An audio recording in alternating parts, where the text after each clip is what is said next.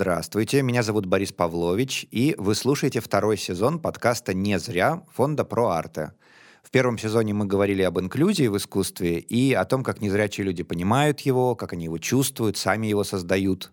В этом сезоне мы поговорим об инклюзивной режиссуре и об инклюзивных пространствах. У нас сегодня э, несколько участников, которые в том числе из разных городов подключаются.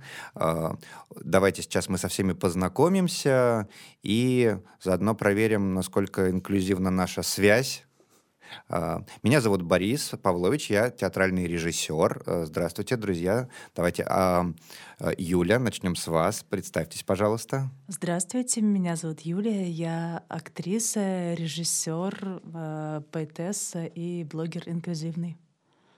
Очень приятно. Ольга Юрьевна, здравствуйте. Здравствуйте, меня зовут Ольга Юрьевна, как уже стало понятно. Я директор Санкт-Петербургской центральной городской библиотеки для слепых и слабовидящих. Здравствуйте. Оксана, как связь? Оксана, прием. Здравствуйте, э, я Оксана Сачи, э, работаю в Доме культуры ГЭС-2, пишу стихи. Да, на всякий случай, ГЭС-2 это в Москве, все остальные в Петербурге, Оксана по дистанционной связи из Москвы. И мы собрались все здесь сейчас, чтобы поговорить об инклюзивных пространствах в области современного искусства. Ну, вообще, во всех формах. Да, нас интересует и литература, и все, что связано с э, книжными, печатными и прочими носителями. Нас интересует современное искусство, вот нас интересует выставочные пространства, и нас интересует вообще, э, в принципе, э, выход человека э, из ну, зоны своего такого бытового существования на встречу с современным искусством. Вот что для этого нужно? Потому что вообще это, ну, не всякого заставишь пойти в музей или в библиотеку, как вот вообще вот выйти на эту встречу с чем-то, что пытается говорить с тобой на незнакомом языке. Да? А сейчас у нас все это осложнено еще дополнительными каналами коммуникации, связанными с э, ограничениями различными э, по э, каким-то органам восприятия или по, по, по передвижению или еще по каким-то дополнительным сложностям, связанным с тем, как бы добраться до этого современного искусства. И вот давайте мы с вами сегодня попробуем как-то обозначить что у нас есть плохого и хорошего из новостей в этой области. Да? Но, наверное, э, давайте начнем с такого вопроса. Вот мы употребляем слово инклюзия. Да? Расскажите, пожалуйста, как вы понимаете, что такое э, инклюзивное пространство, что такое для вас инклюзия, э, чтобы мы говорили на одном языке, потому что термин этот, как мы выяснили в предыдущих разговорах, и вообще, как мы это из повседневности понимаем, очень уж широко трактуемый термин. Да? Кто бы хотел начать? Ну, наверное, может быть, я начну. Э, нам кажется, что инклюзия, инклюзивное пространство — это пространство, где может быть удобно и комфортно любому человеку, абсолютно любому. И вот мне кажется, отталкиваться от того, что человеку должно быть комфортно, независимо от того, имеет он какие-то ограничения по здоровью, имеет какие-то он особенности другие, ему должно быть комфортно э, в пространстве, куда он приходит. Причем здесь можно говорить, конечно, и о физической доступности, но, наверное, более важный аспект не физической, физическая доступность, хотя, безусловно, вот вы начинали, Борис, с того, что трудно добраться. Это, конечно, физическая доступность. Но мы говорим и о содержании деятельности того инклюзивного пространства, куда человек приходит. Вот если ему там комфортно, если он получает то, э, что он ожидает получать, вот тогда это настоящая инклюзия, с моей точки зрения. Библиотека наша, она очень открытая. Мы для себя выбрали стратегию развития библиотеки, наверное, 10 лет назад, а может быть, даже чуть-чуть побольше. А, именно развитие как инклюзивного центра, библиотека для всех, Конечно, это сложно воплотить, чтобы она была комфортна для абсолютно любого человека, но тем не менее э, мы стараемся это сделать и приглашаем в нашу библиотеку э, абсолютно всех людей. У нас и название теперь э, не специальная библиотека, а название выбранное, кстати, нашими читателями, нашими посетителями. Было предложено несколько названий, выбрано название «Точки зрения». С одной стороны, она отражает, конечно, немножко и специфика, да, зрение там как-то звучит, но в то же время это площадка для того, чтобы обсудить разные точки зрения. Да независимо от того, есть у тебя проблемы или нет. Нас интересуют одни и те же проблемы, общечеловеческие.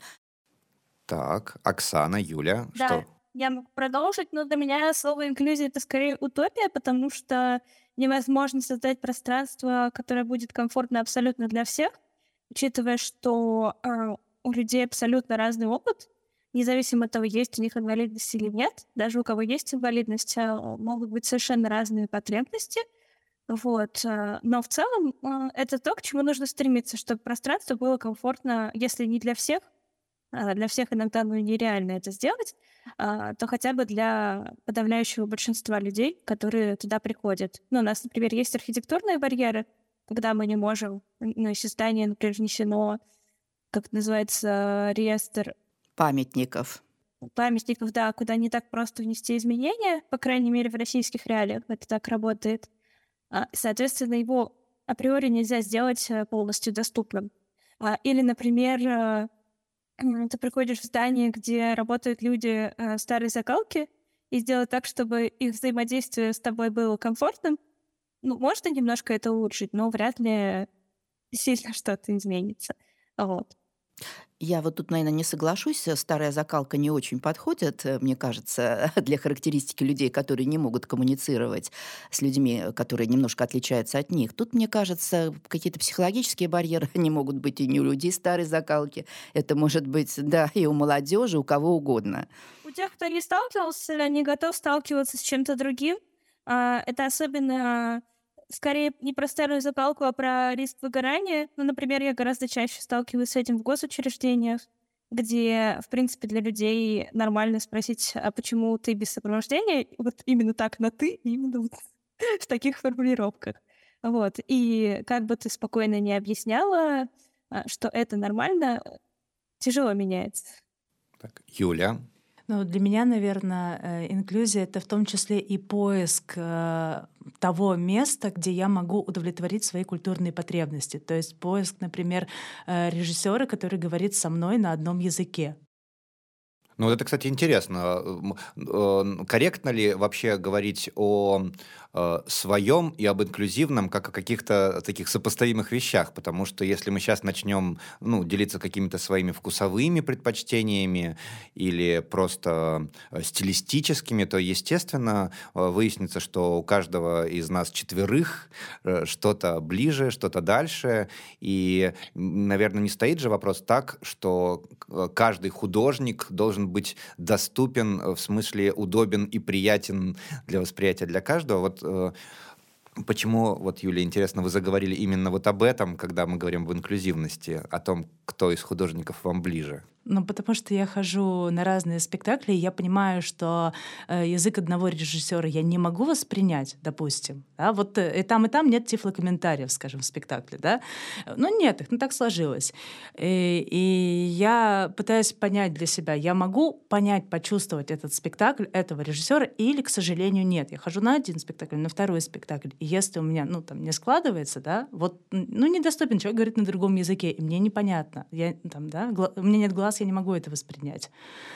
Вот. То есть, мне кажется, я имею в виду, что это такой все-таки взаимный процесс инклюзия. Это и включение, с одной стороны, людей с э, как это, да, правильно говорится, с инвалидностью, с особыми потребностями, и включение, да, э, обществом, и в том числе это должно исходить э, и от э, самого человека, понимание того, что ему нужно, что ему хочется, и что ему ближе. То есть он тоже может найти свое место, как бы. Ну вот, кстати, сейчас Юля подвела нас к тому, чтобы сузить тему нашего разговора.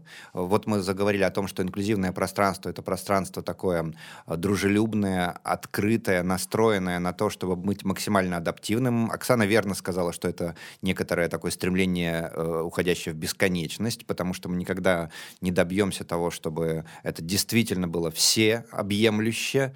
Но мы понимаем о том, что вот есть стремление в этом направлении, да, и есть искусство, которая по своему устройству как раз на, нацелена на фиксацию какого-то очень частного опыта, на, на опыт конкретного художника. Оно связано с тем, что это какие-то очень специфические выразительные средства. И вообще восприятие искусства это ну, опыт, и в том числе это может быть опыт трудный, это может быть опыт э, и болезненный, потому что искусство говорит о сложных и на, подчас таких некомфортных вещах. И в этом отношении эта проблема сейчас... Э, как бы удваивается в нашем разговоре, вот о чем сейчас сказала Юля, потому что воспринимать э, авторское искусство сложно вообще в принципе, не только человеку с какими-то ограничениями здоровья. И вот э, Оксана, может быть, э, сейчас это интересно вас спросить, потому что вы занимаетесь именно организацией доступной среды в, э, в, в Доме культуры Э, который занимается современным искусством. Вот как вы видите вот эту вот э, грань, как доступность э, в смысле э, доступность к, ко встрече э, соотносится с доступностью в смысле легко усвояемости? А, это, да, интересный вопрос. А, например, мы к своим выставкам, которые проходят в ГЭС, делаем тифлокомментарии. А, но проблема в том, что когда есть только тифлокомментарий и нет тактильных моделей, а их может не быть по разным причинам, не знаю, художник а, не дал разрешения или там а, еще что-то, или времени очень мало до выставки. А, ну, для меня просто тифлокомментарий — это скучно. Надо все время что-то слушать, и я и так все время все слушаю. А, поэтому мне важно, когда тифлокомментарий а, с чем-то еще сочетается, а, будь то хоть какая-то наглядность, э, попытки, я не знаю, на телесном уровне показать. Вот у нас, например, сейчас проходят э, медиаторские туры. Это как раз э, а, обученные люди, которые работают в ГЭС, взаимодействуют с посетителями, которые приходят на выставки, помогают понять искусство. То есть они не как экскурсоводы тебе просто говорят, вот здесь вот так вот и точка, а они позволяют ну, как бы, а, модерировать э, этот диалог, э, лучше понять искусство и друг друга понять э, через этот диалог. Вот мне такие форматы кажутся тоже очень перспективными. Да, но я тут хотела бы добавить, может быть, э, ну, библиотека, как, конечно, информационный книжный центр в этом направлении тоже делает определенные усилия. Э, несколько лет назад у нас, у нас родился такой проект, связанный как раз с искусством, и не только с классическим искусством, но и современным искусством. Мы выпускаем многоформатные альбомы по искусству, которые помогают людям не только с потерей зрения, не только с ослабленным зрением или полностью слепым, но и людям, имеющим какие-то другие особенности, приблизиться вот к пониманию искусства. Это очень интересный формат, и там, естественно, есть э, текст, э, текст обычный, текст на Брайле, что очень часто э, слепой человек приходит со зрячим человеком вместе, да, и они, вот, э, сказать, э, изучают эти альбомы. Там есть так называемая рельефная графика. Но людям, имеющим проблемы со зрением, я не буду объяснять, что это такое, все вы представляете. Кроме того, в этих альбомах есть еще одна технология, которую мы используем для того, чтобы понять э, те или иные произведения искусства. Это так называемые прототипированные иллюстрации. Это достаточно большой объем э, рельефа, который который позволяет тактильно воспринять то или иное произведение искусства. И это замечательно, потому что вот мы видим по реакции людей, с которыми мы работаем, иногда в индивидуальном порядке мы, так сказать, сидим, изучаем этот альбом, а, параллельно идет рассказ о художнике, это может быть э, какая-то классика, это может быть авангард, неважно. А, но, тем не менее, мы даем дополнительные инструменты для того, чтобы человек мог воспринять то или иное произведение искусства. Несмотря на то, что библиотека это книжная культура, но тем не менее, как и многие другие сейчас учреждения культуры, очень разносторонняя деятельность, в том числе и выставочная. И вот здесь я особо хотела бы, может быть, сказать, выставки, конечно, наверное, э, и э, такие традиционные, то есть это выставки художников, скульпторов. Кстати, многие авторы дают нам разрешение э, тактильно, например, если это выставка современной скульптуры, тактильно воспринять то, что на выставке показывается. Мы точно также делаем, конечно, и тифлокомментарий, но всегда на наших выставках есть тактильные объекты. Это ну, вот обязательное требование, помимо тифлокомментариев, даже если мы делаем выставку фотографий. Например, у нас была прекрасная, прекрасная выставка, касающаяся как бы фотографий э, видов Петербурга, и здесь мы помогали воспринять, например, то, что на фотографиях изображено, помимо того, что мы, конечно, рассказываем о том, как, как снимает фотограф. Он иногда сам приходит, э, автор этих работ, да, ну, любых работ. Но мы дополняем это, например, 3D-объектами тех э, архитектурных памятников, которые, например, присутствуют в фотографии. Это тоже очень помогает воспринять э, то или иное произведение искусства.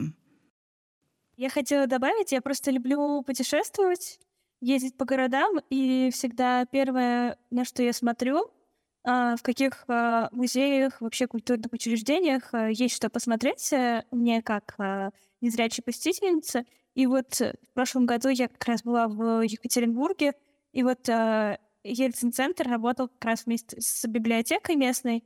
И в этом смысле многие региональные библиотеки меня очень радуют, насколько они много всего делают. И вот там был очень классный альбом с тактильными иллюстрациями и подписями по Брайлю. Например, там были плакаты разные, и как раз можно было и форму плоскопечатных выпуклых букв понять, чтобы понять, как, собственно, сам плакат выглядел, и прочитать подпись по Брайлю. Ну, там много было разных клевых примеров. Или вот, например, в Карелии, а, у них место Национальная библиотека Карелии а, содержит, есть отдел, который занимается работой с незрячими и слабовидящими, и местные художники делают а, тактильные сказки, то есть там прям книжка с деревянными вставками, там, например, дом, ты можешь достать оттуда куколку, и вот они с самыми маленькими детьми в том числе занимаются вот по таким книжкам. Оксана, приезжайте к нам в гости. Мы вас с удовольствием познакомим и с 3D-объектами архитектурных памятников Санкт-Петербурга, и с альбомами, касающимися... А я у вас была. Меня а, впечатлила ну вот. ваша карта параллельных улиц, очень классная. Ну, спасибо. А вот, кстати, это интересно, потому что сейчас Оксана привела пример того, что, что называется, сделано с душой и по делу. Да? Юля, а вот э, ваш э, пример э, того, что вы восприняли как... Э, безусловно, инклюзивно организованное пространство, безусловно, инклюзивное организованное вот какое-то такое вот э, произведение искусства. Что для вас такой хороший пример?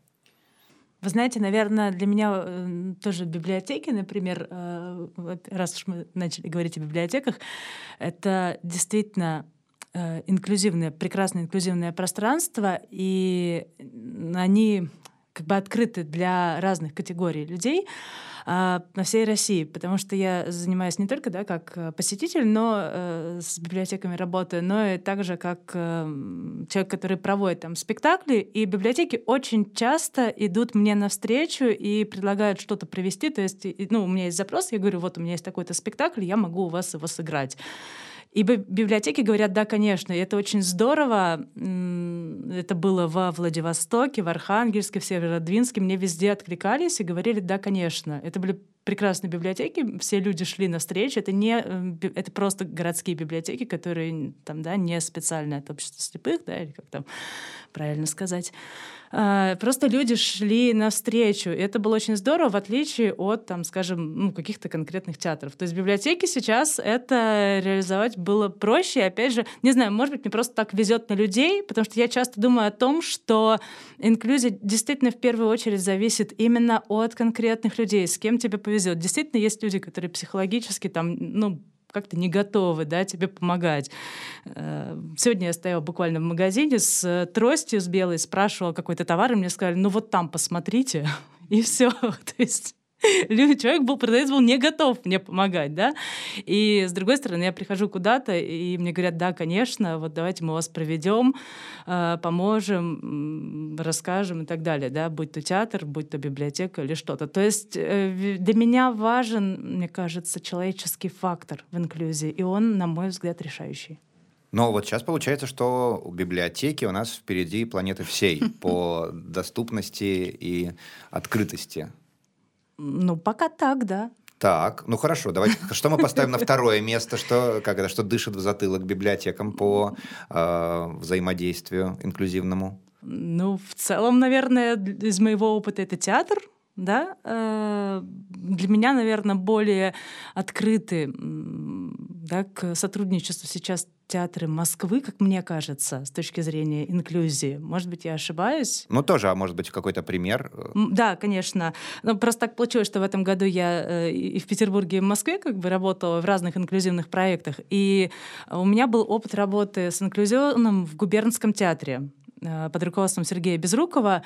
И мне очень понравилось там взаимодействие. А, во-первых, мне, мне так показалось, что Москва, она говорит, окей, инклюзия, э, надо работать с инвалидами, хорошо, мы будем, э, но мы хотим делать на этом деньги. Мы хотим зарабатывать, мы хотим делать полноценные спектакли, которые будут продаваться на которые будут зрители покупать билеты. Э, и первое, с чего началось, началась наша театральная лаборатория, это с того, что к нам пришли, мы собрались в губернском театре, пришло руководство губернского театра и сказали, мы заинтересованы в том, чтобы вы сделали хороший эскиз, чтобы мы выбрали этот эскиз и взяли себе в репертуар. То есть люди были уже заинтересованы э, в этом. Так, и они заработали на вас деньги, Юля? Э, на нас не знаю, потому что наш эскиз, к сожалению, не выбрали, э, но они выбрали эскиз, который будут дорабатывать, поэтому посмотрим в апреле, что будет. То есть, э, но мне очень понравился этот подход, э, на самом деле, но для меня он важен.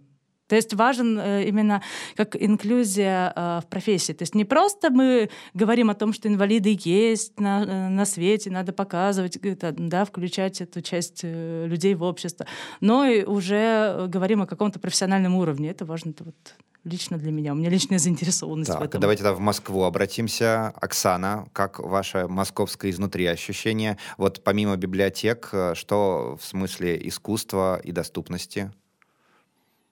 Здесь как раз э, очень разный опыт по регионам, как мне кажется. В Москве далеко не все библиотеки э, такие открытые, но есть и они тоже, это радует.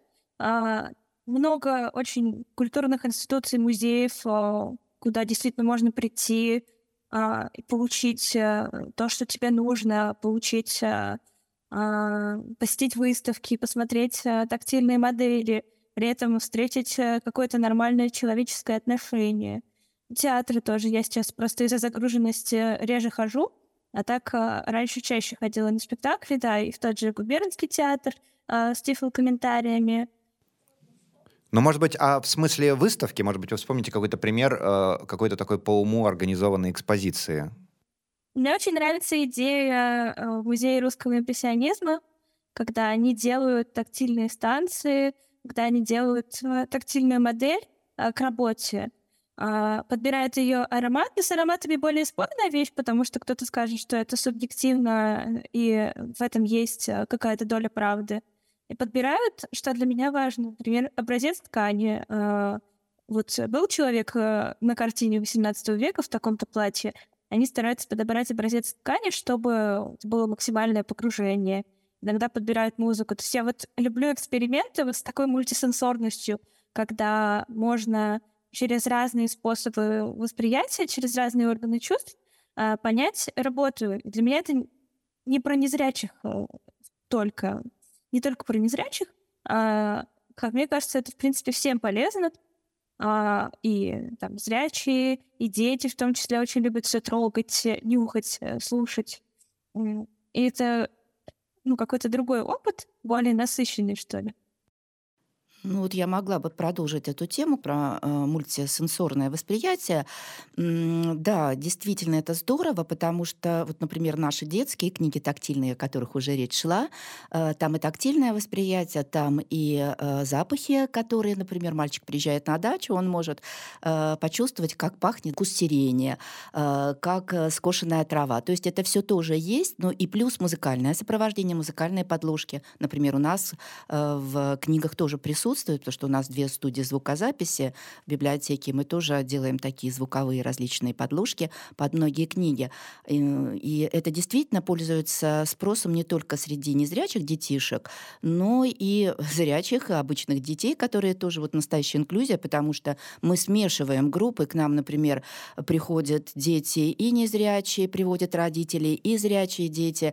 Э, у нас, например, замечательные есть мероприятия, называется «Чудотека», она по субботам проходит, там всегда аншлаг, потому что это погружение в книгу, это затем игра, э, это восприятие музыки, которая сопровождает книгу и так далее, и так далее. То есть масса примеров можно привести в этом плане. И музейное сообщество, вот мне немножко хотел сказать о Петербурге, мы все о Москве говорим, да, какое музейное сообщество. В Петербурге тоже замечательное музейное сообщество, которое адаптируют свои экспозиции, э, экскурсионное обслуживание. Я с уверенностью об этом говорю, потому что мы очень часто выступаем как партнеры музейного сообщества Санкт-Петербурга, и делаются и тактильные копии, и 3D-объекты музейных э, зданий музеев, э, в которых они расположены.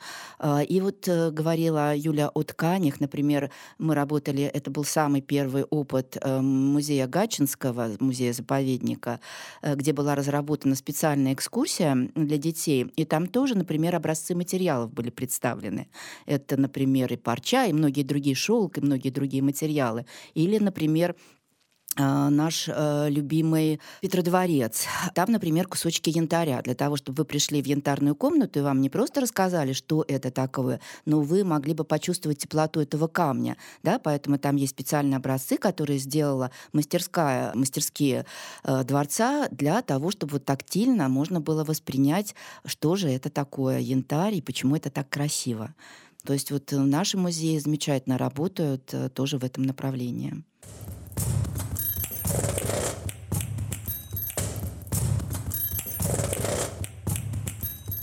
Вы слушали подкаст «Не зря» фонда ProArte, который мы делаем при поддержке фонда «Друзья БДТ». И в следующем выпуске мы с моими собеседниками продолжим разговор об инклюзивных пространствах и об инклюзивной природе современного искусства. Подписывайтесь на подкаст через наши социальные сети, чтобы не пропустить новые выпуски.